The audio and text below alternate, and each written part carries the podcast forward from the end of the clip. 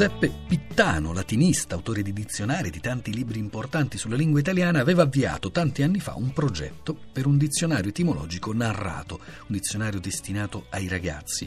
Bene, dopo la sua scomparsa, avvenuta nel 1995, quel progetto è stato portato avanti dalla sua storica collaboratrice Giovanna Bonafede. Il risultato è un libro illustrato pubblicato da Gallucci Editore che si intitola proprio Storia di parole. Giovanna Bonafede ne ha parlato con la nostra Cristina Faloci.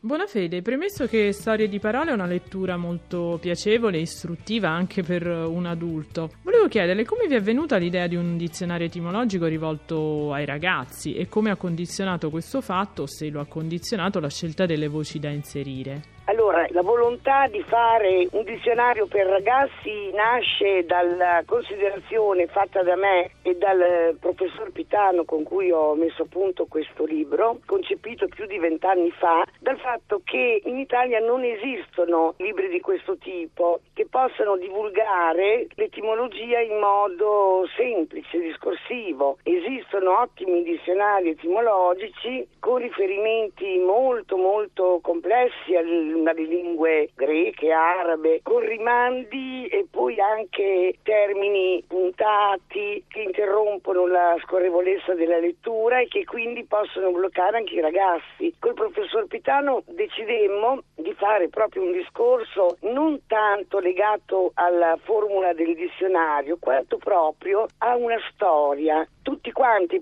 possiamo dire abbiamo bisogno di storie, tutte le cose che ci circondano hanno una storia. Quella delle parole è una storia affascinante, naturalmente non di tutte, alcune sono parole che hanno delle origini così abbastanza eh, localizzate e nascono da un termine e si fermano lì. Altre invece hanno viaggiato nello spazio, nel tempo, sono morte, sono risorte e hanno quindi dentro di sé proprio un racconto, storia, un'evoluzione. Quindi abbiamo scelto queste parole per far capire ai ragazzi che la lingua è qualcosa di vivo, che si evolve, che si mm, modifica e loro stessi sono testimoni di questo evolversi della lingua. Infatti Rosanna Bonafede, Storie di parole, è a suo modo anche un libro di avventure, di geografia, di storia sociale.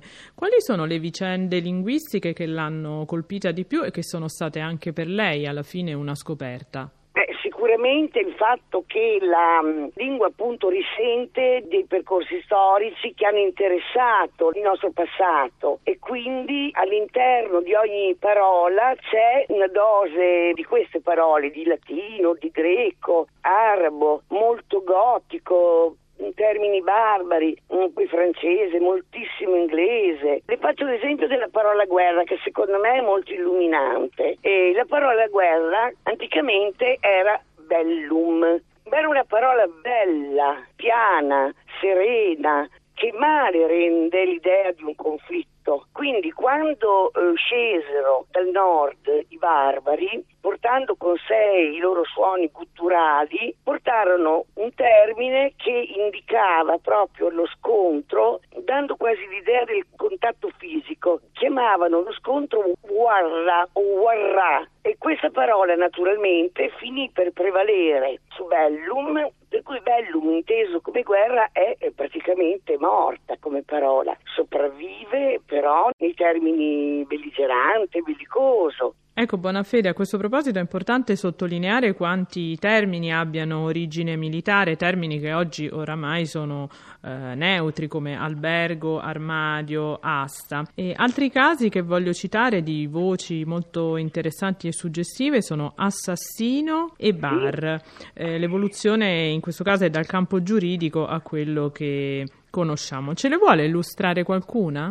Sì, allora dunque, per quanto riguarda bar, possiamo dire che è una parola sopravvissuta alla guerra che le venne fatta in epoca fascista quando si volevano eliminare le parole straniere, perché tale veniva vissuta. È una parola che nasce in Inghilterra intorno al 300 e aveva il significato di barriera, sbarra, che delimitava poi le corti di giustizia, quindi impediva alle persone di avvicinarsi appunto ai giudici. Nel Cinquecento la parola passò a indicare anche la sbarra divisoria che i clienti delle taverne, delle locande trovavano all'interno di questi locali. La parola mm, si diffuse talmente tanto che soppiantò, prese il posto di caffè, taverna, di appunto locanda e questa per esempio è una parola paneuropea e anche oltre all'Europa eh, riesce a sconfinare. Troviamo bar negli Stati Uniti, come in Australia, in Africa, quindi è una parola che ha viaggiato e si è posata su territori più lontani. Mentre per quanto riguarda assassino c'è un'altra matrice, è una matrice legata all'ashish. L'ashish era una sorta appunto di droga